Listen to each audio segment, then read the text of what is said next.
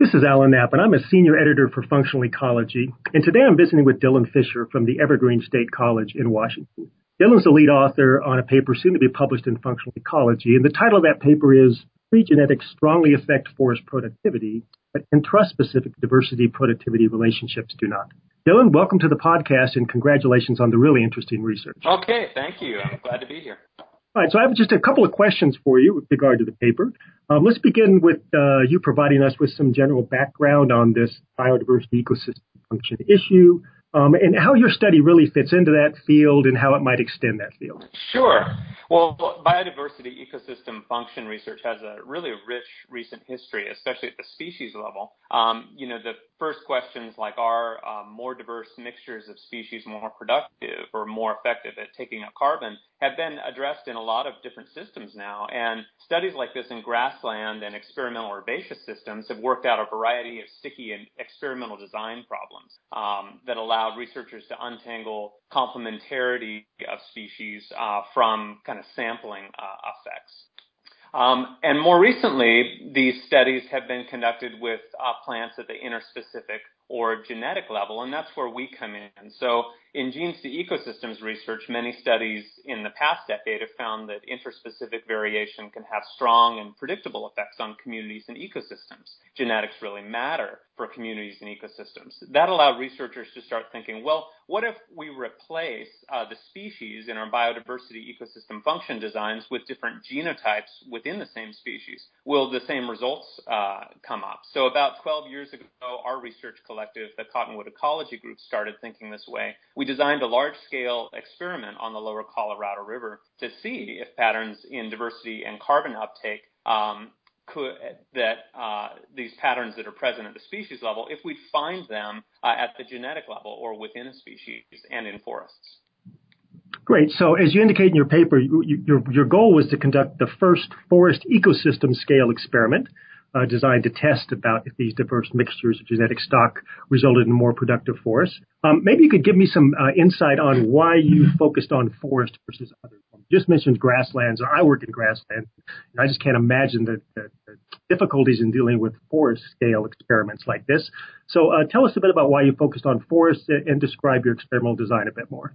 Yeah, sure. So, I'm, i mean, the previous work um, I mentioned in biodiversity ecosystem function research and even in intraspecific diversity uh, research had taken place with, um, you know, using grassland species or smaller taxa that were a little easier to manipulate. But forest trees and especially cottonwood trees in the western U.S. are can represent really important foundation species that have strong effects on uh, entire ecosystems, on arthropod communities, migrating birds, and ecosystem processes like you know carbon uptake. Um, but they can do this while having one species that really dominates a landscape. Um, so part of what we were trying to do was see what happens when we scale a good idea like productivity diversity relationships to a much larger ecosystem type and at the same time do it at the genetic uh, level. And previous diversity studies with forest trees have been conducted using two to three species mixtures, and there are some good studies out there. But none had worked with mixtures like the 16 species mix, mixtures that are common uh, in grassland studies, and none had done this at the intraspecific level. So we're kind of, you know, upping the ante in those two directions. And we got to put in a design with trees that uh, mimicked the successful grassland uh, experiments um, that have taken place in the Midwestern U.S. and Europe.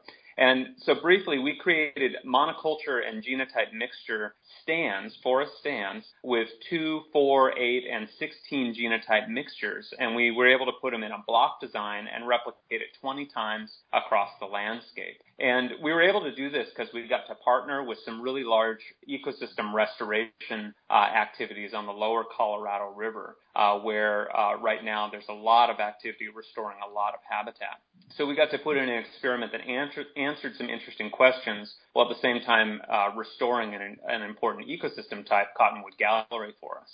Um, so without partnering with these restoration groups and agencies, this couldn't have been done. Um, but because we were partnering with them, we were able to really go big. Great. So the so getting to your results, the, sh- the short answer, right, to your question about whether or not diverse genotypes increase productivity is no. Um, but of course, there's much more to the story, much more interesting stuff to the story than that. Can you tell us about the key findings of your study? Yeah, that's right. No was the answer. So at first, we were surprised. All this effort, we create this large forest ecosystem scale test of diversity productivity relationships, and then we get a clear answer. But the answer is no. I mean, there's no hint of a pattern. And our more diverse mixtures of genotypes are definitely no different in their productivity from an average of those same genotypes. But with further thought, we kind of realized we should have realized this already. It makes more sense. The concept of species complementarity is angled on the premise that species have different niches with different resource requirements, which can lead to complementarity in their resource use. Um, so what represents the leftover resource for one species might be the optimum resource for another, and in combination, there's more efficient use of resources, leading to a higher overall productivity. Within a species, though, we can have really strong differences in traits, but these differences um, might have more to do with the kind of random roll of the dice of getting genes from a certain set of parents, and they might have less to do with occupying completely different niches with different resource needs. In fact, the niche concept is traditionally assumed individuals within a species are all in the same niche. So when we combine species mixtures, we can expect, uh, you know, the combination of niches can cause complementarity in resource use. When we have genotype mixtures, we can have individual genotypes that differ tremendously in traits, and we saw that in our study. But that's not the same as having traits that are complementary. So, for example, leaf timing, when leaves are on the trees. In our study, this differed by more than 100 days between different genotypes. This was important for productivity uh, for the trees that held on to their leaves for a long time. But for the genotype that loses its leaves early and leaves out late, there, there simply isn't time to be productive and they're just way less productive regardless of the mixture that they're planted in and not necessarily complementary uh, with the other uh, trees that they're planted with. So this is really important because we're learning more about how plant genetics matter for communities and ecosystems. And as we do that, we need to do a better job outlining the constraints around genes to ecosystems effects and modeling them.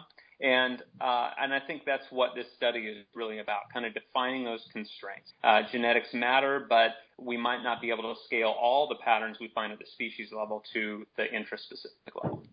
That, that's really great. That was a great explanation. I appreciate that. So, so you conclude your paper um, by arguing that despite the lack of evidence for genetic diversity increasing productivity, such diversity is still really important in naturally occurring tree species, especially with climate change. Can you elaborate for us a bit? Yeah. So the lack of biodiversity ecosystem effects that we found had nothing to do with having genotypes that just weren't different enough. In fact, one of the main findings from our study was that naturally occurring genotypes were extremely different from one another. So much so that if you take a monoculture of one genotype and you measure its productivity, you would find values, you might find values representing the least productive forest in all of North America. Next door, though, you can go to a monoculture of another genotype that could have productivity values that represent the absolutely most productive forests in North America. So within one species, just by having different genetics, we can go from the least effective carbon uptake forest to the most effective carbon uptake forest, just even within one species. So we think that's really worth pointing out because it helps us understand the importance of plant genetics. It's also likely that we saw these effects because we conducted our experiment in a relatively extreme environment. Summer temperatures regularly approach 50 degrees Celsius here or 120 degrees Fahrenheit. Genotypes were collected from throughout the range of our cottonwood species, Populus fremontii, uh, throughout the western U.S., but they were planted together in this one hot environment in this sense, uh, our results could be a good warning sign that genetic uh, for what genetic differences might look like in a warmer world. Uh, that's just speculation at this point, but based on our sense of what happened in this, this, experiment, we might expect that genetic differences can make a really big impact in a warmer world. We had some genotypes that could survive, but with really low uptake, carbon uptake. Uh, others really took off. This has further implications for restoration, where the choice of genotypes used in large scale restoration projects can have a massive impact on the carbon dioxide uptake of the newly restored ecosystem. So uh, genetics really mattered. They made a big difference, and such such a big difference that uh, the differences in productivity were as large as we see between different forest biomes, even. Well, thanks very much, Dylan. It's been great visiting with you. Uh, congratulations again on the paper, and best of luck to you and your research. Okay, thank you so much, Alan. This is really fun. Bye-bye. Bye.